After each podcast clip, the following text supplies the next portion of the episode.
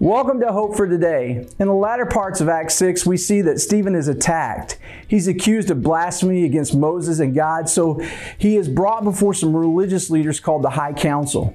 His response is to go straight to his knowledge of God's Word and articulate that. Acts 7 1 says, Then the high priest asked Stephen, Are these accusations true?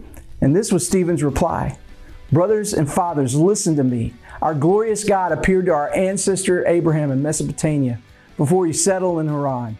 God told him, Leave your native land and your relatives and come into the land that I will show you. For the remainder of that chapter, Stephen unpacks the story of Scripture. He clearly articulates it. In order for us to share, we've got to know. That's why it's important for us to connect daily to God through prayer and reading the Word.